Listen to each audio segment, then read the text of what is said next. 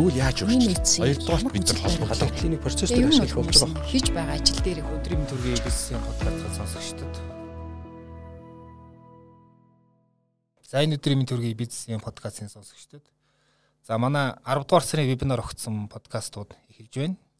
За бизнесмен сэтгүүл хар хором дижитал актем бизнесийн нэг сурал сургалтаа 10 сард дижитал шилжилт сэдвэр явуулахар боллоо. За ингээд 10 э, сарын эхний вебинарыг өгсөн подкастын дугаараар манай зоч өнөдөр ирээд байна. За Green Soft компаниг үүсгэх захирлын хамар сайн байна уу та? Сайн байна уу мэнд. За баярлалаа. За тэгэхээр Green Soft компани маань яг одоо дижитал шилжилтийн чиглэлээр бас 10 гаруй жил болчлоо тий. Одоо бизнесийг одоо маркетинг борлуулалт талаас нь дижитал төлөвлөлтөр процессууд суулгаж өгдөг иймэрхүү үйлчлэг үзүүлдэг компани. Тэгэхээр юу нэг зүгээр компанийга талаар жоохон бас эхлээд товчхон өөрийнхөө талаараас та товчхон манай сонсогчдод хэлцүүлэх яа тэгэхээр та шин зөвлөх бидний хувьд тэ харьцангуй. За за Батнорын хамар Green Soft компаниг гүйцэтгэх захирал.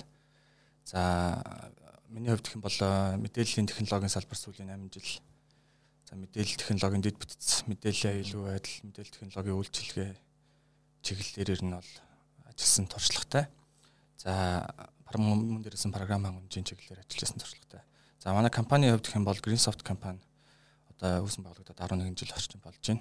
За хамгийн анх бол ер нь бол компани тусгай вебсайтыг хөгжүүлэх тийм үйлчилгээ хийдэг байсан бол одоо өнөөдөр бол тэр маань өөрөө нэгэн томроод зар хүрээний хувьд байгууллагын маркетинг борлуулалтын одоо үйл ажиллагааг автоматжуулах за дээрэс нь харилцагч нартай харилцагч нараа одоо нэг цонхоор харах боломжийг нь олох зорилготой юм цогцсон платформ болоод одоо хөгжсөн байна. Яг байгууллагууд харилцагч нар бол яг манайхыг бол энэ бол вебсайт гэдгээр нь аюу сайн мэддэг. За тэгээс сүүлийн үед нь бол чатбот, колл центрийн үйлчилгээ гэдэг нэлээд олон үйлчилгээгээр бас танигдж байгаа. За тэг яг гол бид гэдгийн зорилго юу вэ гэхээр байгууллага ер нь бол дижитал шилжилт хийхийн тулд эхлээд ер нь дижитал сэтгэлгээтэй байх шаардлагатай байгаа байхгүй. Тэгэхээр нөгөө дижитал сэтгэлгээг нь суулгахад шаардлагатай тэр одоо мэдлэг ур чадвар за тэр бизнесийн одоо зөвлөх үйлчлэгээ гэдэг юм те тэр тал руугаа илүү одоо анхаарч байгаа. Өөрөөр хэлбэл дижитал технологи ернэс суурьтай юм байгууллагууд айгуу сайн шилжилтийг хийж чаддаг. Гэтэл одоо яг энгийн уламжлалт бизнесийн юм аягаар олон жил ажилласан байгууллагуудын хувьд дижитал шилжилт гэдэг нь өөр айгуу цоошин зүйл. Дээрээс нь тэрнийг нэг технологи аваад ч юм уу те нэг програм хангамж аваад шийдэж чадахгүй байхгүй. Тэгэхээр тэр дижитал сэтгэлгээг нь итгэж суулгах тал дээр илүү голчилж анхаардаг юм байгуулга. Аа. Дижитал шилжилт гэдгээр би бас танд тодруулж асуух хэрэгтэй л байна л да. Яг тэгэхээр нугасаа байнгын чухал асуулт байгаа. Юу гэхээр за ингээд зах зээл дээр бол технологи зөндөө байна. Програм хангам зөндөөтэй, систем зөндөө байна те. Ярь зөнд хангалттай ширж энэ дижитал шилжилт хийх хэрэгтэй, хэрэгтэй. Ерөөсө хоцорлоо энэ төр гэдэг. Гэхдээ юу гэдгийг яг тухайн байгууллага дээр яг бизнес дээр буухаар яг ингээд юунаас эхлэх ёстой, алийг нь сонгох ёстой. За зарим тохиолдол бол одоо аппликейшн онц хэрэггүй бизнест одоо аппликейшн хийх гэж зүтгэдэг ч юм уу. Янз янзын тийм тохиолдлууд байна л те. Тэгэхээр яг тэр зах зээл рүү олон арга зам хэрэгслүүдээс алийг сонгохын тулд эхлээд юунаас юунд одоо үндэслэж тэр нэг э, бодлогоо тодорхойлох тэр ирэмбиг ер нь яаж гарах вэ. Тэр дижитал шилжилт хийх гэдэг тохиолдол дижитал шилжилт гэхлээр нэг юм манахаас манайх компани хувьд гэх юм бол яг хүмүүсээс аягүй асуудаг л та. Одоо жишээл би танаас асууя. Та хэр дижитал хүн бэ? За би бол өөрийгөө одоохондоо 30% та яваа гэж бодож байна юм. Аа ингэж сууж байгаа гол шалтгаан юу вэ гэхлээр ер нь бол дижитал шилжилт өөрөө яг юунаас эхлээд байгаа гэхлээр түрүү миний хэлсэн дижитал сэтгэлгээ. Дижитал сэтгэлгээ гэдэг нь болохоор одоо жишээлбэл та өөрийнхөө амьдрал, ажил амьдралд шаардлагатай бүх одоо үйлчилгээ одоо хөдөлთა авалт юу гэдэг нь те тэрийг яг хэр дижиталаас авч чадж байна гэдэг асуулт байхгүй. Өөрөөр хэлэх юм бол та дижиталаар одоо магадгүй одоо банкны үйлчлэх бол ер нь Монголд нэлээд сайн дижиталаар хийдэг болсон. За тэгэл одоо сүүлийн үед бол хөдөлთა 8 бол ер нь олс дижиталаар явдаг болчиход байна те. А тэрнтэй адилхан яг энэ нийт одоо харилцагч гэх юм уу хэрэглэгч те энэ зах зээл өөрөө илүү залуу сэтгэлгээтэй болж одоо өөрчлөгдөж байгаатай холбоотойгоор тэр дижитал одоо орчин буюу энэ дижитал зах зээл дээр одоо байгууллагууд хэр одоо өсөлдөх чадвар байна вэ гэдэг асуудал гэсэн. Өөрөөр хэлэх юм бол за би дижиталаар маш одоо ихэнх үйлчлэгийг би дижиталаар буюу энэ дижитал орчинд интернетээр ч юм уу те үйлчлэгийн үед авдаг бол тэнд манай компани байршиж байна уу юу те. За байршиж байгаа бол тэнд чинь маш олон компаниуд байршиж байгаа. Тэндээс яагаад зөвхөн таныг сонгох хэрэгтэй юм? Таны үйлчлэгийг авахд хэр хялбар байна. Тэр автоматжуулалт гэдэг зүйл чинь өөрөө нөгөө харилцагч нэг удаа танах руу хандлаа гэхэд сэтгэл ханамжид хадамжтай үйлчлэгээ авч чадчихэв үү? Хурдан хялбар байж чадчихэв үү? Тэр асуудал өөрөө яг энэ дижитал одоо шилжилтийн хамгийн чухал асуудал гэсэн. Тэгэхээр нөгөө үндсэн асуулт маань өөрөө юунаас эхлэх ёстой вэ гэдэг асуудал байгаа байхгүй. Тэгэхээр байгууллагууд яг хөө дийлэнхтэй дижитал шилжилтийг юм програм хангамжтай холбож ойлгодог. Мэдээж зэрэг хамааралтай. Гэхдээ яг хөө нөгөө нийтээрээ дижитал шилжилт гэж ярьсаар байгаа яг технологи суртаг компаниуд агиух дижитал шилжилт гэж ярьдаг учраас явсаар байгаад энэ нөгөө хүмүүсийн тархинд дижитал шилжилт нь өөрөө нэг програмын асуудал технологийн асуудал юм байна гэж ойлгоод байгаа байхгүй. Гэтэл яг үнэндээ цаанаа бол дижитал сэтгэлгээний асуудал байхгүй. А дижитал сэтгэлгээ гэдэг нь өөрөөр хэлбэл байгууллага өөрийнхөө бизнесийг а одоо реинженеринг буюу шинжлэх асуудал байхгүй. Миний бизнес одоо процесс гэдэг юм уу те бизнесийн одоо модель гэх юм уу те тэд нар маань өөрсдөө яг юм уламжлалт бизнест тохирсон юм агаар байгаа байхгүй. Өөрөөр хэлэх юм бол хүн хүчээр зодж хийдэг ч юм уу те тийм төрлийн бизнес модельо модельо дижитал шилжилт хийхлээр яг тухайн модельтой тохируулаад ч юм уу тэр процесстой тохируулаад ингээд бүр өөрчлөх гэдэг байгаа байхгүй. Тэгэхээр нөгөө нэг модельдөө тааруулж нэг програм хангамж аваад ч юм уу. Ингээд явна гэж бодхолоор яг бодит байдал дээр яадаг вэ гэхээр дижитал шилжилт маань өөрөө бүр ингээд дижитал компани өөрийнхөө одоо бизнесийн модельийг бүр дижитал зориулж өөрчлөх тухай асуудал. Тэгэхээр яг дижитал бизнес хийж байгаа байгууллагууд дижитал яг үйлчлэгээ үзүүлэхийн тулд тэр байгууллагын удирдлага өөрөө энэ дижитал орчин гэж яг юу юм те яаж энэ одоо энэ чи байгууллагууд хоорондоо өрсөлдөд байгаа юм бэ гэдгийг аягуулсаа хож ойлгох хэрэгтэй. Тэхийн тулд одоо дэлхийн техно маш олон юм програм хангамжууд түүлүүд байна л да энэ дижитал болохтой холбоотой. Тэдний бүгдээр ингээд ашиглаж үзэх хэрэгтэй. Дийлэнх захирлууд яадаг вэ гэхээр маркетинг одоо борлуулалт хариуцсан менежерүүд юм уу эсвэл маркетинг борлуулалтынхаа захирлуудад ингээд даатгачдаг За ингээд одоо энэ байгууллагууд дижитал болоод байна. Тэгэхээр одоо чи энэ дээр ажиллаад нэг хийж байгаа дижитал болоотхоо гэдэг байхгүй. Гэтэл яг үндэ тэр захирал өөрөө тухайн одоо байгууллагынхаа бизнесийг яг юм дижитал тохируулж харж чадахгүй яг уламжлалтаараа сэтгэж байгаатай холбоотой. Удирдлагаас маш их зүйл хамаарх нь. Хамаарж байгаа гэсэн үг. Одоо жишээлх юм бол CRM гэл байна шүү дээ. Одоо CRM буюу Customer Engagement Center гэдэг байгаа байхгүй. Тийм. Аа харилцагчтай нөгөө бид гэдэг өөрсдөө 360 градус харах хэрэгцээ айгүйх өндөр байдаг. Тэр хэрэгцээ маань өөрөө хэр одоо харилцагчаа тэгж 360 градус харж чадж байгаагаас хамаарат тухайн бизнес одоо зах зээл дээр өрсөлдөх өрсөлдөөний давуу талыг олж авч ин гэсэн. Тэгэхээр энүүнийг ойлгохын тулд одоо энгийн үнэлж байгаа айгүй олон тийм CRM-уудыг ашиглаж үзэх хэрэгтэй. Харилцагчтай одоо 360 градус харахад шаардлагатай тэр одоо хүчин чармаалтуудыг удирдлага компани одоо менежментийн баг тэр чигээр нэг юм одоо төсөл болгоод ч юм уу харж чаддаг харагд. Тэрэн дээр ажиллаад маш хүчин чармаалт гаргана гэсэн үг байна. Би бас нэг иймэрхүү үг сонсч ирсэн үг гэхээр за дижитал шилжилт гэдэг үл зүгээр нэг одоо та сая хэлээ ингээд ямар нэгэн систем аваад тоног төхөөрөмжөд аваад угсраад яах биш. Энэ бол ингээд өөрийнхөө амьдралыг одоо за компанираа үрэл тэр бизнесийн амьдралыг шал өөр хэмжүүртэй ажиж тавих гэдэг байгаа байхгүй. Ингээд одоо мета метапорпоз метаморфоз гэдэг нэг юм үг өгдөг шүү дээ латин үг хичээлүү бүр ингээд эрс өөрчлөлт баг ингээд нэг төрөл арилчих маягийн болоод байна шүү дээ. А тэгээд одоо ингээд төрийн байгууллага одоо төртэй холбоотой юм төслүүдийн нэг юм нэг мод нь юу гэдэг те цаас эмнэх, зардал эмнэх, одоо хүмүүж цаг хугацаа эмнэх гээд гэхдээ юу гэдгийг яг дижитал шилжилтийг эцсийн зорилго нь юу вэ гэдгийг яг та юу гэж хэлэх вэ? Юу зөвлөдөг энэ дээр те. Бид нар яах гэж дижитал шилжилт хийх гээд байгаа юм те юм байгаа. Одоо байгууллагууд ер нь бол байгууллагын амин сүнс яг юу юм бэ гэхээр ер нь бол явж явж ирнэ борлуулалт борлуулалт ашиг байдаг шүү дээ тий. Тэгэхээр дийлэнх байгууллагууд нөгөө борлуулалтаа нэмэгдүүлэх гээд ашигаа нэмэгдүүлэхийн тулд нөгөө хүний нөөцөө хамгийн түрүүнд хараад л. За жишээлбэл одоо манайх эрхчил одоо нэг за нэг 5 тэрбум төгрөгийн борлуулалттай компани байна гэж бодъё л та. Тэгвэл дараа жил манайх ингээд төлөвлөгөөгөө 50 одоо нэмэгдүүлэх долларын 5 тэрбум болгох тухай юм төлөвлөгөө гарч байгаа хгүй. Энэ төлөвлөгөө хэрэгжүүлэхийн тулд шууд хамгийн түрүүнд одоо юу хүлэн зөвшөөрөөд байна вэ гэхлээр ерөөсөө хүний нөөцөө чадахжуулах, хүний нөөцийнхөө одоо хүний нөөцөө сайжруулах те олуулаа болох те одоо хэдэн хүнтэй болж иж энийг заавал тэр 7.5 тэрбум буюу тэр нэг 50 өсөлтийг хийнэ гэдээ яриад байгаа байхгүй. Гэтэл яг үнэндээ дижитал шилжилтийн гол давуу тал юу вэ гэхэлэр одоо байгаа нөөцөөрөө илүү өндөр гүйцэтгэлийг гаргах тухай асуудал байхгүй. Одоо байгаа нөөц буюу одоо манай компани ямар капитал байдیں۔ те. За хүн хүч байна. За одоо тодорхой өөрсдийн байгаа технологиуд байна те.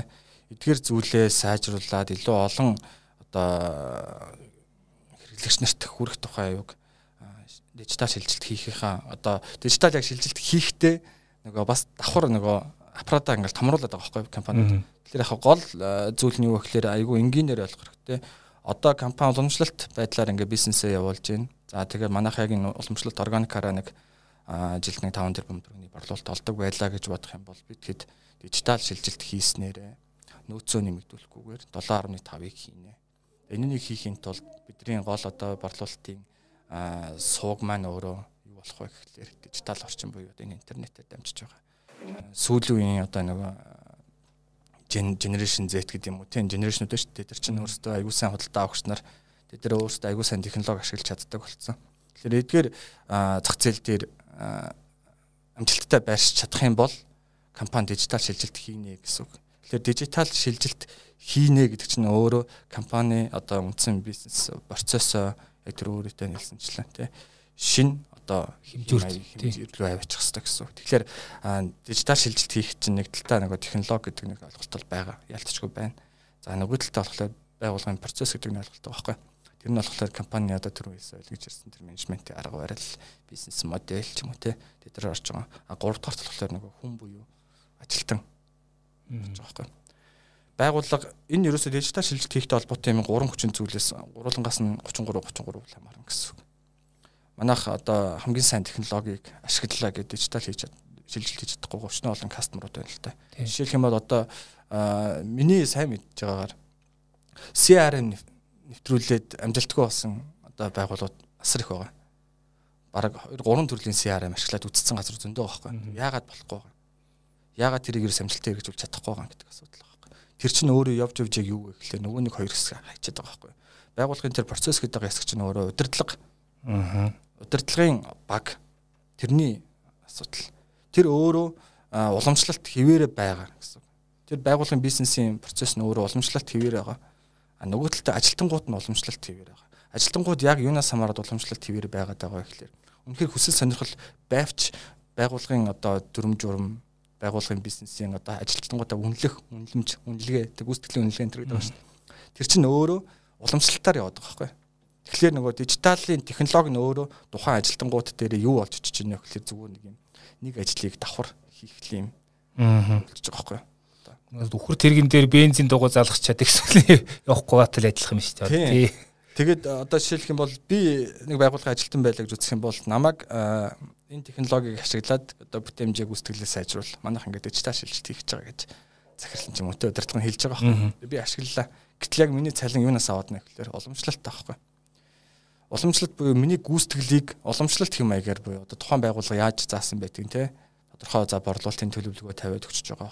За тэгээ нэг юм хичнээн кастомер олж ирнэ тэр гэл нэг тодорхой юм шалгуур үзүүлэлтүүд буюу ажлын байрны тодорхойлолтын дээр ингээд заасан байгаа байхгүй. Гэтэл тэр ажлын байрны тодорхойлолтын дээр тэр байгууллагын одоо борлуулалтын албаны дотоод дүрм журам дээр нь тэр дижиталтай холбоотой ямар ч зүйл ороогүй гэсэн үг байхгүй. Тэрнтэй холбоотой тэрэн дээр хэр сайн ажиллаж байгаагаас нь хамаарад тэр хүнийг гүйцэтгэл сайтай гэж дүгнэхгүй байхгүй. Ихэнх сайн одоо манлайлалтай тийм үү тийм залуучууд нь яадаг вэ гэхлээр зүгээр сэтгэлээрээ хийж байгаа байхгүй. Одоо жишээлбэл би ингээд байгуулалтаа очиж уулзлаа митингүүд хийлээ те. Тэгээд би тэрийг нэгээ зөв бүртгэдэг байгаа байхгүй CRM дээр. Бүртгэдэг ажил хийгээд байгаа байхгүй CRM ч өөр яг юм бүртгэдэг ажил бас биш байхгүй ер нь бол. Байгууллагатай харилцаа холбоо үүсгэж байгаа бүх харилцаануудыг тэнцээ одоо ер нь бол яг хар үг гэх юм бол бүртгээд байгаа. Гэхдээ энэ нэг одоо юу яах хэрэгтэй гэсэн байгууллага автоматар тийшээ нэг хүнд одоо ажилтнанд нэмэлт ажил болохгүйгээр өдөр тутмын үйл ажиллагаанд нь тэр одоо дижитал юугаа оруулж өгөх юм бол тэр CRM чи өөрөө тухайн ажилтнгийн гүйцэтгэлийг нь хэмжээд өгч байгаа байхгүй. Тэгэхээр тухайн ажилтан тухайн байгууллага өөрөө удирдлага өөрөө тэрийг чин сэтгэлээсээ хүсээд байгууллагын бизнес тэгээд байгууллагынхаа бизнесийн процесс тэр дүрм журмаа өөрчилж чадах юм бол өсвөлтгүй ажилтангууд тэр дижитал дээр ажиллана. Тэгэх юм бол эцсийн эцэд яг үүндээ байгууллага дижитал шилжих одоо эхний алхам аягуулсаа хийж байна гэсэн. Нэг одоо юм одоо баг хууль гэмээр шүү дээ. Юу гэхээр ямар нэг юм том хэмжээний өөрчлөлт явагдахад ямар ч байгууллагад ямар ч бүтцтэй ингээд эхэнд нь өөрчлөлтийг эсэргүүцэх айгүй хүч айгүй их гарч ирдэг. Тэг яг дижитал шилтер илүү харагддаг. Тэрнээс болоо түрүүн та ярьсан дэр нэг оролдлогын бараг 80 гаруй хувь ингээ бүтлгүүтдэг гэсэн нэг тийм гонигтэй таа байдаг. Тэгэхээр дижитал шилт хийх гээд ингэр нь уламжлалтаар процессор ажиллаж байсан ажлынууд чинь илүү их ажил ихэндээ ингээд аваад ирдэгтэй. Ялангуяа яг эхний нэг тэр нэг за нэг 2 жил мэл бол ингээд баг өмнөхөөс илүү ачаалттай ажиллах гэдэг тийм үед дээ. Яг тэр үед давчвал бас арай гайгүймшгүй. А гэхдээ яг энэ өөрчлөлтийн нэг хэцүү үеийг яг тэр эсэргүүцлийн үеийг яаж хэрн даван туулах уу? Та нар компаниуд юу гэж зөвлөдөг үү? Эхэндээ бол нөө ялангуяа CRM мэтэртэй бол эхэндээ бүртгэлийн ажил угаасаа явахаас аргагүй болно тий. Дасах гэж зөндөө юм болно. За баг цаг хэмнэх биш тэр чи одоо ингээд илүү баг хоёр дахин ачаалттай болоод ирэх тийм тохиолдол байдаг. Энэ дээр яг юу гэж зөвлөдөг вэ? За ер нь бол ингэдэг яг адилхан одоо нэг байгууллагууд ямар ямар нэгэн өөрчлөлт хийх нь өөрөө одоо айгүй том юу шаарддаг. Одоо золиос их юм уу? Нэг тийм амар том сорилтуудтай тулгарч байгаа байхгүй. А гэхдээ яг байгууллагын удирдлага өөрөө яг ямар шийдвэрийг гаргаад байгаа вэ гэхлээр нөгөө эргээд харамсахгүй тулд дижитал шилжилтийг хийхин тулд ингээд томоохон өөрчлөлтийг хийдэг. Жишээлх юм бол одоо 5 жилийн дараа. За энэ айгүй хурдан л яваад байна л да. Дижитал одоо давалгаа гэх юм уу те. 5 жил биш одоо бараг 2 жилийн дараа гэхэд өрсөлдөх чадвараа алдах боломжтой байхгүй байгууллагууд жилийн дараа 2 жилийн дараа. Тэгвэл тэрэнд харамсахгүй тул нэгдүгээр дижитал шилжилтийг хийж байгаа. А тэрнийг зорилгыг нь одоо ажилтнуудтай бас ойлгуулж чадаагүйгээс болдог. Хоёрдугаарт болохоор нөгөө түрүү хэлсэн яг нэг хүнд юм нэг ажлыг нь 2 3 дахин хийлгэх. Тэг нөгөөтг нь тэгээд нөгөө нэг дараа ингээд хоошин тавиад идэх тамийн гол нь. За дараа нь нэг нэг хийчихээ. Тийм.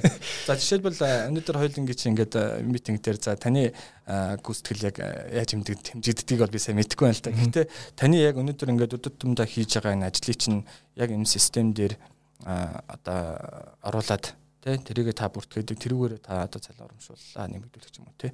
Тиймэрхүү нөхцлүүд байх юм бол тэр бол одоо магадгүй таны гүйцэтгэлийг үнэлэх асуудал байхгүй. А тэр чинь ихэнх байгууллагууд яах гэдэг нь гэхлээр нөгөө удирдлагууд нь хянах тухай асуудал явуулдаг. Нөгөө ажилтнууд өөрсдөө хянуулах гээд байгаа мэдрэмжийг л аягүй төрүүлж аваад байгаа учраас аягүй хүсэл яваад байгаа байхгүй. Гэтэл яг нөгөө эцсийн дүндээ байгууллагыг манлайлж байгаа тэр туг хатгаж байгаа удирдлага өөрөө ягаад бид тэр ийм өөрчлөлтийг хийх гээд байна гэдэг дээр дотоод ажилтнууд дээр юу хийж чадахгүй байхгүй. Одоо нөгөө нэг ойлголтын зөв өгч чадахгүй. Тэрнээс хамаарат нөгөө намайг хэмжихэд үнэл одоо хянах гад хянах гад. А гэтэл нөгөө талдаа бол яг бодит байдал нь яг юу вэ гэхэлэр бид нар илүү хялбар болох гэдэг байхгүй юу? Ажилтан тэр тухайн ажилтнгийн гүйцэтгэлийг айгүй шударгаар үнэлэх гээд байна. Нэг ажилтан 2 жил дарааллаад шилдэг ажилтан болох боломжтой шүү дээ. Манай Монголд болохоор яадаг вэ гэхэлэр ээлж дараалттай тий. Гэтэл яг үүндээ тэр чинь шудраг бос байхгүй юу? Би ягаад 2 жил дараалаад 3 жил дараалаад шилдэг ажилтаа авч болдгийг үнэхээр шилдэг байгаа бол тий. Тэгвэл тэр гүйцэтгэлийг яаж хэмжих юм? Тэрийг бид тэрвээ яг дижитал шилжилт хийхдээ дижитал тэр одоо шилжилт хийхийн тулд одоо бизнес процесс дээр оруулж өгч чадах юм бол байгууллагын ажилтнууд нөгөө KPI-ээр нь оруулсан ч болох нь шүү дээ. Ер нь бол яг CRM чинь хаана яг одоо сайн хэрэгжүүлж болох вэ гэхээр ерөөсөө KPI-тай үжих хэрэгтэй байхгүй? Байгуулгын ажилтан за борлуулалтын ажилт. Одоо манай угаасаа нөгөө төвлөрдөг нэгж өөрөө маркетинг борлуулалт. Маркетинг борлуулалтын ажилтангууд өдөр тутамдаа хийж байгаа ажлаа нөгөө ажиллаараа өөрийгөө шудраг өнлүүлэх хэрэгтэй байхгүй. Тэгээс одоо хин нэгэн эготой тэгээ захиралтайгаа илүү ойрхон байдаг. Эсвэл тэр дээгүүр доогоор гүгүүлдэг. Нэг 2 3 давхар офсар хамгийн их гүгээд байгаа маань хамгийн их ажлыг дам шаарагдаад байгаа шүү дээ. Гэтэл тэн чи яг ингээд өдөр ажлыг даруухан хийгээд байгаа хүмүүс нь үнэлэгдэхгүй байгаа байхгүй. Тэрүүнийг удирдлагууд гол нь харж чадахгүй байгаа. Харахын тулд нөгөө байгууллагын процессыг системчлээд тэрүүнийг тодорхой одоо энэ тайлан репорттэй үндэслээд ингээд шийдвэр гаргахад шаардлагатай датануудыг цуглуулж чадахгүй. Тэгээ тийм учраас л нөгөө дижитал одоо шилжилт гэдгийг хийхэд айгүй хүндрэл гараад байгаа гэсэн үг. Манай компани болохоор юунд нь туслаад байна вэ гэхээр илүү бид хэд мэдээж хэрэг манайхын технологи суурьтай одоо яг манай компанийн хувьд өөрсдийнхөө үйл ажиллагааг автоматжуулах зорилгоор айгүй олон системүүдийг одоо хийсэн байгаа байхгүй өөртөө. Тэгээд явж явж бидэд өөртөө амар сайн кейс болцсон. Одоо манайх 100% ремоут ажиллах боломжтой компани гэсэн. Бидгээд одоо захирал нь заавал нэг ажил дээрээ байж байгаад ажил нь явдаг шүү дээ. Энд чи би одоо гадаадд ч гэж болно хөдөөч гэж болно интернеттэй газар байхад би өнөөдөр манай ажилтнууд юу юу хийж байна хаана хаана ямар ямар уулзалтуудтай байна ямар ямар маркетингууд хийгээд байна маркетингийнхаа хүрээнд ямар үр дүн гараад байна хичнээн харилцаг шинээр наваад нэмэгдчихв тий Тэгээ манай одоо шилдэг нь хаана явж байна манай одоо халиуна манай одоо болдоо ч юм уу тий тэр ажилтнууд хинэн илүү сайн ажиллаад байна хин ажиллаа хийхгүй хийдүүлдэг гэдэг зүгээр л системээс л ороод харчих асуудал байхгүй. Тэгээ тийм болно гэдэг чинь өөрөө мэдээж яриг удирдлагын хувьд бол одоо мөрөөдөл нь шахав шүү дээ. Тийм болохын тулд мэдээж яриг нэлийн хүчин чармаалт шаардна. Ялангуяа удирдлагаас манайхан нэг удирдлага нь л тэрийг хин нэг нь даатгаад өөрөө хийхгүй байгаа байхгүй. Тэгээ өөрөө хийхгүй өөрийнх нь бизнес өөрийнх нь бизнес сайжруулах тухай явж хахад хин нэг нь даатгаад манайх дижитал шилжсэн үгүй юу асуугаа сууж чана гэдэг байхгүй. Тэгэхээр удирдлагууд өөрсдөө чин хүсэлтэй байх хэрэгтэй. Тэгээ бүр ингээд детейл ойлгодог байх хэрэгтэй байхгүй. Тэр жижиг жижиг алхмууд ч өөр яг ямар ачаал бүгдэлтэй юм тий. CRM ч өөр яг ямар ачаал бүгдэлтэй. Энэ call center-ийн үйлчлэгээ ч өөр ямар ачаал бүгдэлтэй. Энэ CRM чинь өөрөө одоо байгууллагын бүх одоо харилцагчтай холбоотой харилцагч буюу хэрэглэгчтэй холбоотой бүх урсгалыг нэг савн дотор хийж байгаа байхгүй нөгөө сайлаа бэлтгэхээр саваа бэлтгэхээр хийгээд шүү дээ тий. Манайхаа ингээд амар том том маркетингийн хөтөлбөрүүд дижитал маркетинг юмуд хийдэг байхгүй. Гэтэ яг ингээд тухайн одоо юунуудаа сайлуудаа самныхаа гадуур хасгаад байгаа байхгүй. Яг тэгэхээр тосч авах савуудаа сайн бэлдээгүй. Тэн дээр саваар ороод ирлээ гэж байгаа тэр одоо тэр одоо мөнгнүүдийг юм үү те харилцагч нараа алдаад байгаа байхгүй. Потенциалтай хэрэглэгч амар их алддаг. Юунаас болоод алдаанд байна гэхэлээ тэр харилцагчтай харч чадахгүй байна, таньж мэдэхгүй байна. Тэгээ айгүй олон тустай юм юмуд системүүдийг ашиглаад ингээд өөрсдийнхөө үйл ажиллагаа уламжлалт төвхтэй бол таамдуулаа тий. Тийм төвхтэй болгоод байгаа учраас л чадахгүй гадаа. Тэгэхээр манай компани гол зорилго юу вэ гэхээр ингээд дижитал юм орчноос танахыг олоод ирж байгаа харилцагчийг потенциалтай одоо өөрөөр хэлбэл би ингээд хүчин чармаалт гаргаа те бизнес юм гээд би ингээд бүр яг өөрөө интернет Google дээр хайгаад ч юм уу те эсвэл ингээд бизнесийн зөвлөх одоо үйлчлэг гэх юм уу эсвэл ингээд сургалт энэ төр гээд хайхан гот танахыг олж байгаа байхгүй. Танахыг олоод би танаатай шууд ингээ engagement үүсгэхэд надад ингээд одоо илүү хэлбэр байх хэрэгтэй гэсэн. Ороод ирлээхэд танах маш хурдтай намаа барьж аваад тэгээд эргээд намааг бариад авцсан юм чи надтай харилцаа холбоо үүсгээд тэр нь өөрөө хизээ хизээ ямар ямар цаг хугацаанд би танах руу хандж исэн бэ гэдэг дата мэдээллүүдээ хардаг. За би танах руу утсаар холбогдож болно. Facebook чатаар ч холбогдож болно шууд хаалгач нөхшөөр яваад очиж болно тий вебсайтаар ч орж болно инстаграмаар ч телеграмаар ч ингээд бүх сувгаар танах руу хандна тэгэхэд надад яг л ижил үйлчлэгээ үзүүлчих хэрэгтэй байхгүй. Тэгэл байгууллагууд одоо зарим нь ингээд нэг Facebook чат дээр л айгуу сайн хариу өгдөг. Гэтэл нөгөө вебсайтаар нь хандсан чинь нөгөө формын бүглөөд утсан чинь хариу байдаггүй ч юм уу ингээл би дараагийн удаа бизнес юм нэг сонирхгүй байхгүй. Ягаад гэвэл одоо дижитал хүмүүс дижитал сэтгэлгээ сайтай хүмүүс чинь тухайн байгууллагыг ингээд би өөрөө ингээд хүчин чармайлгаад олцсон байх чинь намайг тоогоогүй байхгүй. Тоогоогүй учраас би энийг энэ компани үйл ажиллагааг сайн үнэлэхгүй л гэсэн үг байхгүй. Тэгэхээр бүх сувгаа сувгуудын битгээд яхав барьж өгөх гол зорилготой. Дижиталаар орж иж байгаа бүх сувгуудыг тий барьж өгөөд тэгээд тухайн CRM дээр цаг хугацааных нь одоо дагуу тухайн харилцагчтай ямар ямар харилцаа өсөж ирсэн бүх сувгаар штэ суугаар одоо та манайх руу чатаар өөр үедээ кол центр шууд уулзалтаар ч юм уу эсвэл ингээд имэйлээр ч юм уу те аппликейшнээр ч юм уу ингээд янз янзын суугаар манайхтай нэг контакт үүсэж байгаа. Тэрийг л таныг л одоо сайн барьж аваад тантай холбоотой бүх юмнуудыг хардаг. Та манайх руу одоо 21 оны 9 сард үйлчлэг авъя гэдэг манад мэдээлэл өгсөн чи та өөрөө таг болсон юм байна шүү дээ. Тэр нь одоо хэвээр юу эзэлж явж гэнэ үгүй юу. Тэгэхээр нөгөө тухайн харилцагч манайх руу яг юу сонирхож орж ирсэн гэдгийг хүртэл таньж мэдэх Дижитал шилжилттэй холбоотой одоо нэг асуулт байна. Сэдвээ нөгөө нөгөө талаас л барьж авах гэдэг нь юу гэхээр за ингээд э, ач холбогдол ойлгочтой удирдлага сайн ойлгож байна. Хүсэл тэмүүлэн байна. Бас тодорхой мөнгө зарцуулахад бэлэн, тодорхой хүчин зүтгэл гаргахад бэлэн, явахад бэлэн те. А гэтэл нөгөө нөгөө талаас яг тэр нэг систем процессыг дижитал болгох тэр нэг хамтрагчаа олох хэрэгтэй болно шүү дээ. Одоо танах шиг юм компани тий. За 10 гаруй жил болсон гэдэг танах илүү гайгүй доктортай ажиллаж байна. А гэтэл одоо зах зээлд бол ингээд нэг систем хийж өгчөөл бүртгэлийг нээж өгчөөл дараа нь саппорт хэрэг болсон ч байхгүй нөгөөд чинь гадагшаа сурахгүй явсан гэдэг чинь нэг юм найдрууг хамтрагч тийх байгаад шүү дээ. А ягаад энэ чухал гэхээр нөгөөд чинь ингээд хамаг одоо бол тэр процессын нарийн ширээм рүү орж орно шүү дээ. Угаас орхосоор аргагүй болно тий. Тэгэхээр энэ хамтрагчаа сонгохдоо ямар ямар зүйл анхаарах вэ гэдэг дээр та юу хэлэх вэ? Компаниуд тандаад. Чухал одоо нэг гэрлэх гэрлэх дайны болж шүү дээ. Ураг барилдсан шүү дээ тий. Технологи хувьд. Яг энэ дээр нэг юм юм байдаг аахгүй юу? Одоо ингээд саяхан би нэг Twitter дээр нэг нэгтгэх нөхрийн юг харж ирсэн жиргэг тэрэн дээр болохоор ингэсэн байгаа байхгүй. За та доорх төлөвүүдийг ашиглаад дижитал одоо бизнесээ дижитал орчинд одоо бизнесээ бүтээгээд жилд 100 сая долларын орлого олох боломжтой гэд бахан төлөв тавьсан. Тэрэн дээр нь болохоор нөгөө одоо юу гэдэг нь вебсайтаа ийм үнэгүй платформоор хийгээд формо энэгээр хийгээд sales end-д татгаад маркетинг энэгээр хийгээд масс медиа энэгээр маш олон брэндүүдийг хийсэн. Тэдний бүгдийн фри би үнгүй хөлбөрүүдийг тавьсан. Та эдгээр ингээд бүх одоо төлөвүүдийг ашиглаад жилд 100 сая төгрөг болох 100 сая доллар болох боломжтой одоо манай Монголоор ярих бол 300 400 сая ашиг болох боломжтой байна гэж байгаа.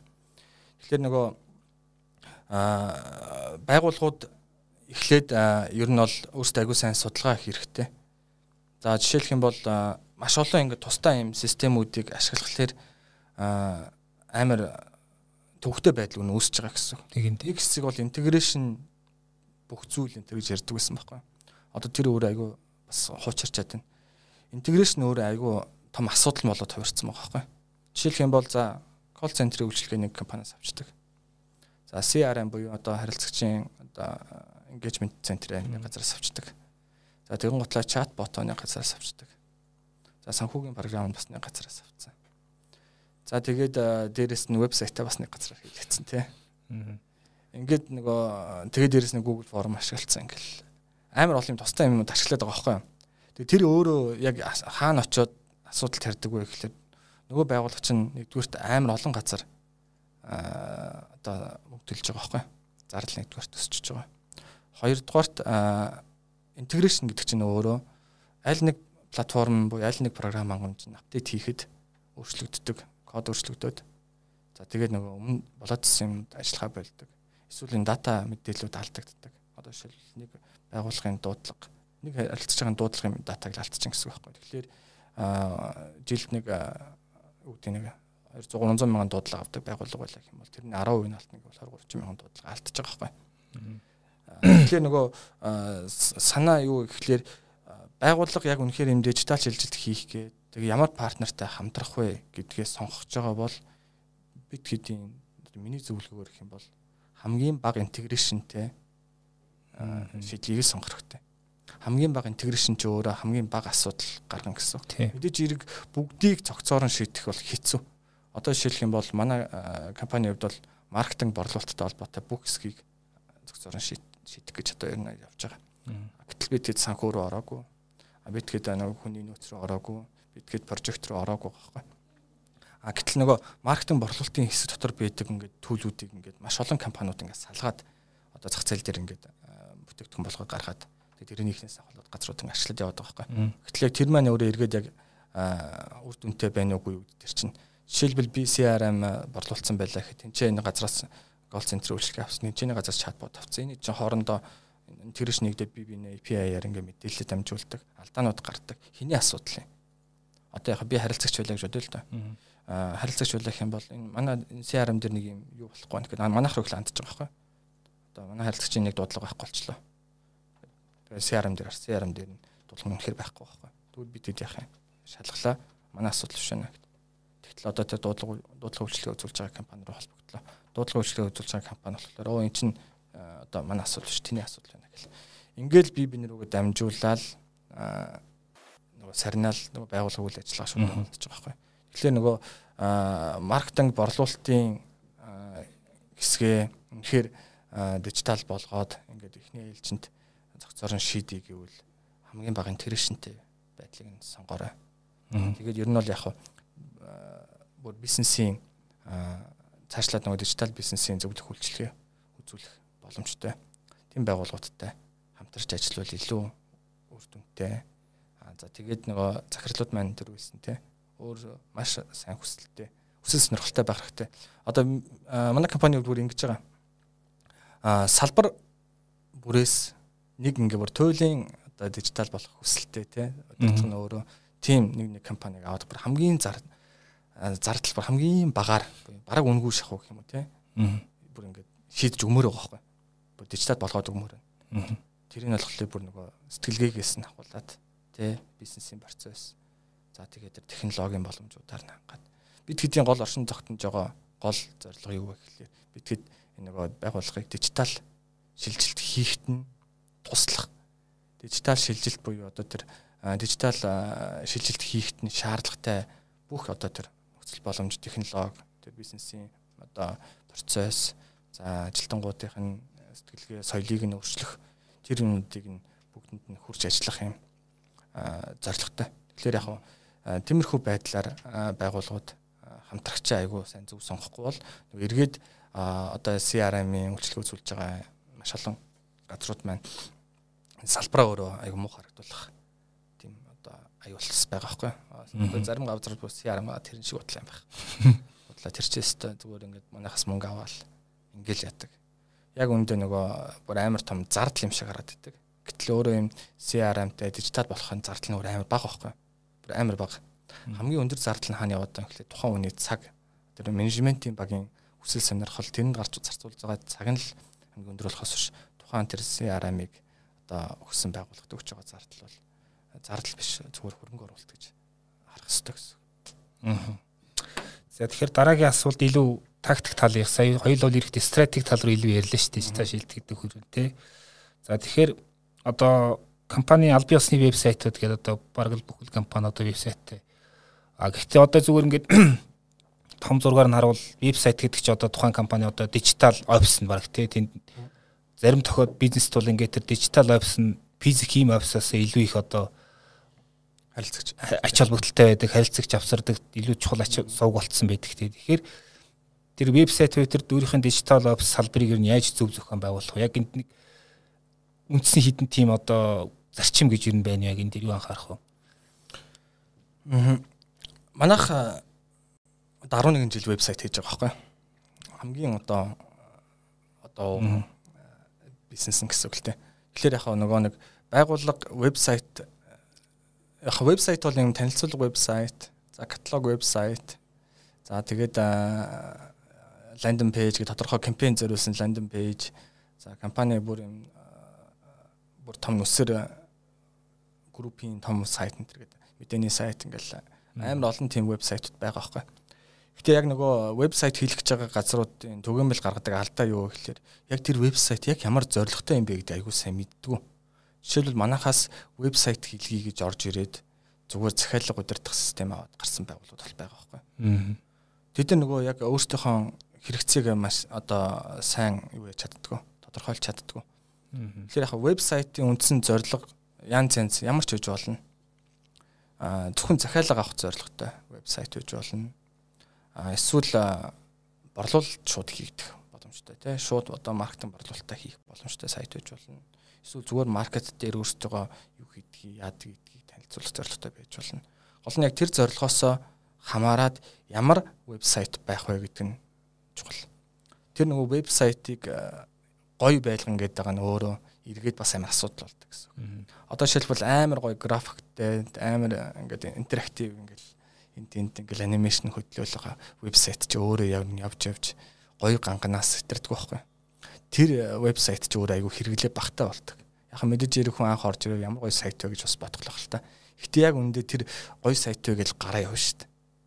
Тэндээс сайт руу н орсон тэнцээ өөрийнхөө уул мөрийг үлдээгээ тэнцээ яг тэр байгууллага өөртөө нэг юм лид буюу сэжим барьж авах хэрэгтэй шүү дээ. Тодорхой ямар үйлчлэгээ бүтээгдэхүүн санал болгох гээд байгаа, ямар асуудлыг шийдэх гээд байгаа юм бэ гэдгийг сайтн дээрээ тавьдлаа. Тэр сайтыг уншлаа айгүй эмх зэгцтэй, замбраатай, нүдэнд одоо зовхооргүй те маш энгийн байх тусмаа илүү. За харлаа. Тэндээс би тэндээс ямар нэгэн байдлаар call to action гэж яриад байгаа ямар нэг үйлдэл хийх юм юу одоо контент ч юм уу те нэг юм параграф байгаа. Л тэрнтэй холбоотой сэжмийг тэр хүн нэг форм бүглэл гаргах хэрэгтэй байхгүй вебсайт тэр вебсайт ч ерөөсөө тухайн харилцагчийн нэг форм бүглүүлж аваад тухайн харилцагчтай нөгөө борлуулалтын менежер нь ч юм уу те тухайн байгууллагын төслийн менежер нь харилцаа холбоо үүсгээд тэгээд тэр чинь эргээд байгууллагт борлуулалт болох хэрэгтэй тэгж зорилгоо тодорхойлж вебсайт хэлэх юм бол маш үр дүнтэй. Одоо жишээлбэл манай компани маш олон бүтээгдэхүүнтэй. За ойролцоогоор 20 орчим бүтээгдэхүүн байна. Манай 20 20 ландон пэйжтэй гэсэн үг. 20 ландон пэйж гэдэг нь болохоор 20 өөр төрлийн юм танилцуулга одоо сайт маяг юм байна гэсэн үг. Ландон пэйж газар дах хуудас. Тэрийг яагаад юм зарим байгууллагууд ингээд сайт руу нөрөхлөөр ингээд шууд сайт нь нэг тунгууд захирлын мэдчилгээ орж ирэл бидний тухай яваал ингээл тий. Гэтэ яг энэ сайт руу н орж яг тэрийг нь үүсгэх гэж ордог компани гэж хүн гэж байх харилцагч байхгүй шүү дээ. Тэгэн гутал амар олон менюнуудтай тий.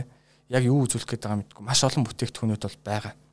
А гэтэл яг яадаг вэ гэхэлэр тухайн вебсайт өөрөө ингээд бүр хитрхийн том нүсэр болоод яг зорилтод хэрэглэгчээ ингээд төөрүүлчихдэг гэсэн үг байхгүй. Тэгтэл би зүгээр л нэг чат ботл авах гэж байгаа юм баггүй юу. Гэтэл би манай Greensoft-ийн гүйцэтгэх захирлын үгийг сонсоол тий. Гэснээ ингээл хэрэгтэй хэрэггүй өөр одоо юу гэдэг бусад үйлчлэгнүүдийн мэдээллийг аваад ингээл ингэсээр ягаал одоо зориг зорилгоо мартах нь шүү дээ. Тэгэхээр яг гол санаа нь юу гэхээр байгууллага тухайн өөрсдийнхөө үзүүлж байгаа үйлчилгээ тэднийг ингэ тусад нь тусад нь одоо бизнесийн юм юу болох шаардлагатай одоо одоо вебсайт гэх юм уу ландинг пэйж үүсгэх шаардлагатай байдаг гэсэн үг. Жишээлбэл манай компани одоо чатбот гэдэг easy chatbot easy bot гэдэг юм тустай ландинг пэйж байгаа. Тэр нь нөгөө манай сошиал одоо юу гэдэг дижитал орчинд маркетинг хийгээд easy bot гэдэг одоо ландинг пэйж рүү газардуулж байгаа байхгүй.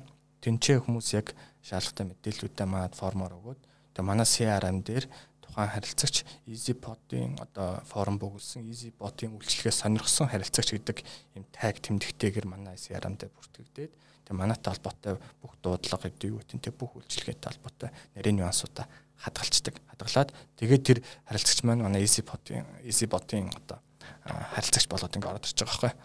Тэгэхээр нөгөө вебсайт маань өөрөө дижитал салбараас гадна дижитал борлуулалтын нэг гацардж байгаа юм сегментчилж одоо одоо өөр өөр бүтээгдэхүүнүүдэд зориулж өөр өөр лондон пэйжүүдийг хөгжүүлдэг тодорхой кампайн үүдэг. Одоо жишээлбэл дижитал шилжилтийн кампайн ингээ манах зарлалаа гэж бодъё л. Бид тэрний кампайнтай холбоотой тустай юм лондон пэйжийг үсгээд харилцагчаа ингээ тусад нь сегментлж авч байгаа байхгүй. Тэгтэл ингээд зарим байгууллагууд бүр шал төсөс өөр өөр төрлийн үйлчлэг үзүүлдэг. Жишээлх юм бол одоо нэг нь зарим нь нефтийн бүтээгдэхүүнтэй байлах, зарим нь телевиз телевизийн одоо юм бүтээгдэхүүн ч юм уу те энэ одоо зарим нь шууд одоо ресторан хоол үйлдвэрлэлийн үйлчилгээ ч юм уу. Тэгвэл эдгээр чинь харилцагч нь шал тус тустай байхгүй. Тэгэхээр тус тустай үйлчилгээтэй, тус тустай үнцэнтэй, тус тустай хэрэглэгчтэй тийм олон бизнес эрхэлдэг бол тус тусд нь гарах хэрэгтэй. Тэгээд тухайн вебсайт нь өөрөө танд яг юу хийж өгөх ёстой вебсайтын гэдгийг аягүй сан тодорхойлчих юм бол вебсайт хийхэд үнгүй платформ ашиглаад өөрөө ч хийчих болно.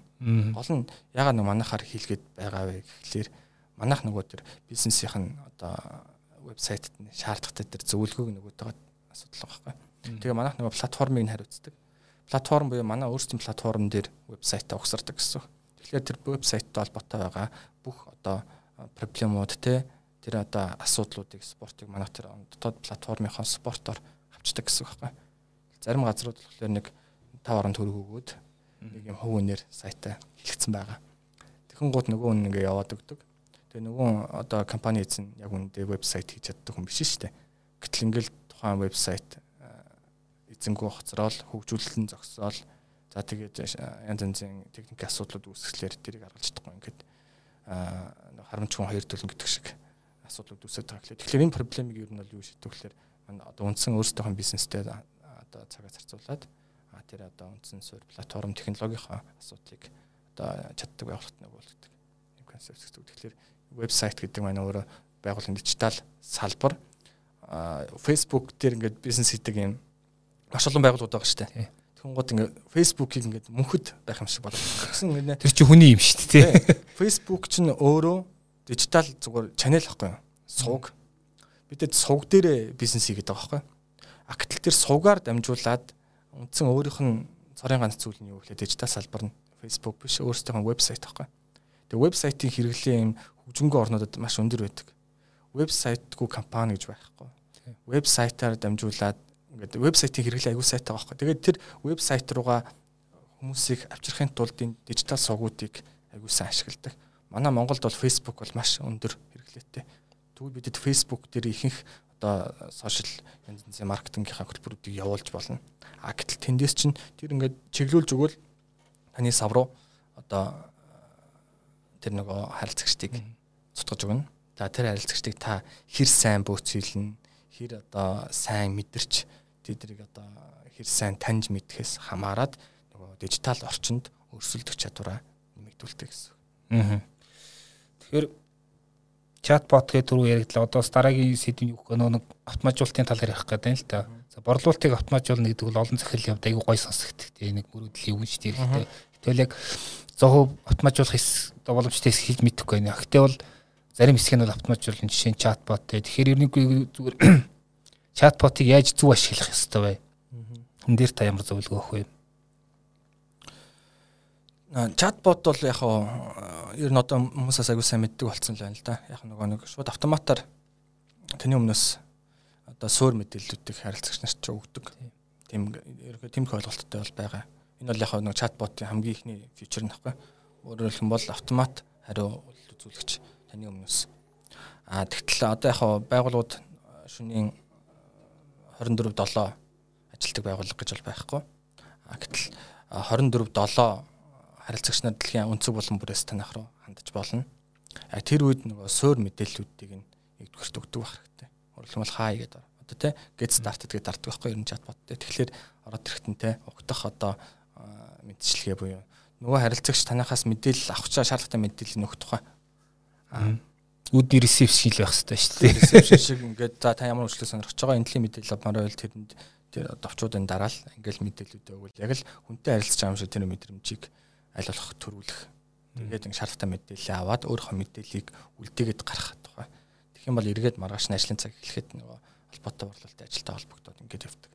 А дараагийн чатботын дараагийн зүйл юу гэхээр чатбот ч өөрөө амар олон фичрүүдийг агуулсан байдаг. Тэр нь одоо жишээлх юм бол чатботоор дамжуулаад борлуулалт хийх боломжтой байхгүй. Та онлайн худалдаа ч юм уу эрхэлдэг бол та заавал онлайн худалдааны сайттай байх шаардлага байхгүй. Онлайн худалдааны яг манай манай чатботын л яг давуу тал баг л та. Манайх нөгөө онлайн худалдааны одоо бэк систем буюу нөгөө нэг захиалгын систем бас хөгжүүлдэг. Захиалгын системээр шууд чатботон дээрээ суурилсан шууд захиалга авах боломжтой. Одоо Facebook-ээр ингээд маш олон худалдаа хийдэг өдөр 30 мянган төгрөг тий 50 мянган төгрөгийн бүтээгдэхүүнүүдийг ингээд талах шиг зарж байгаа зүйл бол зөндөө байхгүй. Тэд нар яадаг вэ гэхээр нөгөө чатботоор нь холбогдоод оператортай холбогдоод бүтээгдэхүүний мэдээ одоо мэдээллийг авлаа. Тэгээд шууд худалдаж авах шууд шийдвэрийг халуухан байгаа дээр гаргах гэдэг байхгүй.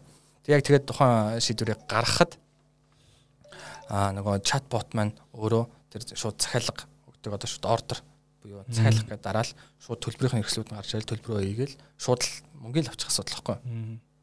Хүн шууд манайхтай ингээд уцаар холбогдоод тэгээд эсвэл ингээд дансныхаа дугаар нь урдаас нь шийдэж мэддэг ш нэг зарим байгууллагууд. Тийм. Ер нь дансны дугаараа шитгэхлээр л нэг юм буруутчихад байгаа байхгүй. Уг нь бол тэр автоматжуулалт гэдэг чинь өөр айгу энэ чатбот ч байна, онлайн худалдааны юм дээр ч айгу чухал. Хүн яг авъя гэсэн тэр нэг хот байгаа дээр шууд захиалга их боломжтой байх хэвээр. Тэр нь тэр боломжийг нь одоо чатбот хүртэл гаргаж өгөх боломжтой. Чатботоо дамжуулаад захиалга хийгээ шууд тухайн одоо хөргөл мөргөлтийнхаа хэсэг рүүгээ шилжүүлээд цаанаа шууд байгуулга хөргөлтэй ажилт нь аваад нөгөө хүндээ шууд борлуулалт хийчих боломжтой 24 7 гэсэн үг байхгүй. Тэгэхээр манай өөрсдийн бас нэг юм хөгжүүлж байгаа том платформ маань өөрөө Sales 24 гэдэг платформ байгаа. Тэр минь өөрөө тухайн байгууллагын борлуулалтыг 24 7 хийх юм борлуулалтын ажилтан гэсэн юм үндсэн философи гэсэн.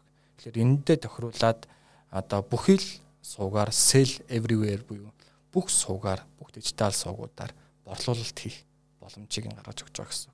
Та одоо хэл Instagram гүйлгэж байгаа л TikTok гүйлгэж байгаа ч юм уу те. Гадныхан бол ингэж шууд ингээл видео үзэж одоо ингээд нэг сошиал маркетинг аягүй том тренд чинь видео болчиход шүү дээ. Тэнгууд видео үзэж байгаа шууд захиалга хийх боломжтой л болох хэрэгтэй байна. Шууд ордер гээл захиалга гээл дардаг. шууд тэндээсээ хүн мөнгө төлөөл захиалж байна. Амар хялбар байгаа байхгүй. Энэ өөрөө хялбар зүйл чинь өөрөө цаана яг юу гэдэг вэ гэхээр автомашн буюу юм автоматжуулалт байгаа байхгүй. Манайхтай заавал контакт үүсэхгүй шууд захиалга өгөх боломжтой. Amazon гэдэг онлайн худалдааны платформ байдаг шүү дээ. Тэрэн дээр утасны дугаар байдаг шүү дээ. Тэзэж Amazon-ы оператортай хүн холбогдож уцаар ярьдаг шүү дээ. Ягаад тэр ингээд хүн чатаар л холбогдно. Тэ эсвэл мэйлээр л холбогдно. Бусад бүх зүйлүүдийг хийцэн. Тэгэхээр нөгөө манайхан яг Монголд хамгийн их түгээмэлэдэг юм захиалга авдаг юм урсгал өөрөө юм утас байгаа байхгүй. Утсаар холбогдоод захиалга өгч нэг юм захиалга өгсөн юм шиг мэдрэмж. Тэгэхээр нөгөө нэг шууд конопт дараал захиалга өгчих тэр боломжууд нь бол байгаа. Тэр манайх шиг юмхүү технологийн одоо компаниуд бол энэ энэ асуудлыг нэрэн шийдчихвэл нийтээрээ тэр нь бол дижитал сэтгэлгээтэй болох боломжтой болно гэсэн үг. Танаа сайтаар бас нөгөө нэг мэйлийн маркетингийн тийм бас нэг холбоотой үйлчлэгээ байгаад байх шиг байсан. Зүгээр яг хэр холбоотой санахгүй мэдэхгүй байна. Нэг асуулт асуух нь юу гэхээр одоо масс мэйл гээд явдаг штэ тэгээ. Зарим газар бол ингээд зүгээр одоо дотор нь юу байгааг нь хэн байгааг нь мэддэхгүй баахан лист авангуудаа шууд ингээд явуулчихдаг нэг систем аваад тэгээ нөгөөх нь тэгэл нөгөө систем 2 3 явуулангууд нь спам англи руу оруулчихдаг. Тэгэл ямар ч үр дүнгүй болдог тий. Тэгэхээр юу гэдгийг одоо энэ мэйлийг ер нь тэр масс мэйлийг ер нь яг яаж үр дүнтэй зөв ашиглах уу энэ дээр ямар зөвлөгөө өгдөг вэ? За масс мэйл яг нөгөө нэг байгууллагууд масс мэйлийг яг л тэр өөрөө хэлсэнчлэн зах замбраагүй явуулдаг. Харилцагч нараа ангилж чаддаг. Нөгөө юм байгаа байхгүй. Жишээлбэл гадны юм сайтуудаар орж үзсэн бол тий гадны сайтуудаар ороход нэг юм таны ингээд имэйл хаягийг бүртгэж авчдаг тий ингээд мэдээллийг авахыг хүсвэл гээд. За тэгхэн гоо та хамгийн ихний нэг юм маркетингийнх нь хамгийн ихний одоо ингээд байн болж байгаа гэсэн үг. Өөрөлдөл та өөрийнхөө мэдээллийг ямар нэгэн байдлаар одоо ингээд тухайн бүтээгдэхүүнийг сонирхсон нэг ихний шат руу орж байгаа байхгүй. Дараа нь тухайн харилцагч тань руу одоо маркетинг явуулна. Маркетинг явуулахдаа яадаг вэ гэхээр таныг хамгийн ихний манай вебсайтыг сонирхсан хүн гэж таньж байгаа байхгүй. Вебсайтаар манай бүтээгдэхүүнийг сонирхсан хүн гэдэг. За та ингээд тухайн бүтээгдэхүүнийг сонирхсан учраас танд яг зориулсан юм одоо маркетингийн имэйл кампаниуд явна. А гэтэл та тэр кампанид нь амжилттай одоо үнэхээр сонирхчихсан учраас тэр бүтээгдэхүүнийг авчлаа. Тэгвэл таныг энэ хамгийн ихэнд танаар явуулсан мэлээ дахиж танаар явуулахгүй. Дараагийн шат руу орж байгаа. Би энэ бүтээгдэхүүнийг хэрэглэгч болчихж байгаа байхгүй. Тэгвэл надад дараа нь ямар маркетинг хийх юм? Тэгвэл би апсейл хийн дараагийн өөр бүтээгдэхүүнийг санал болгоно.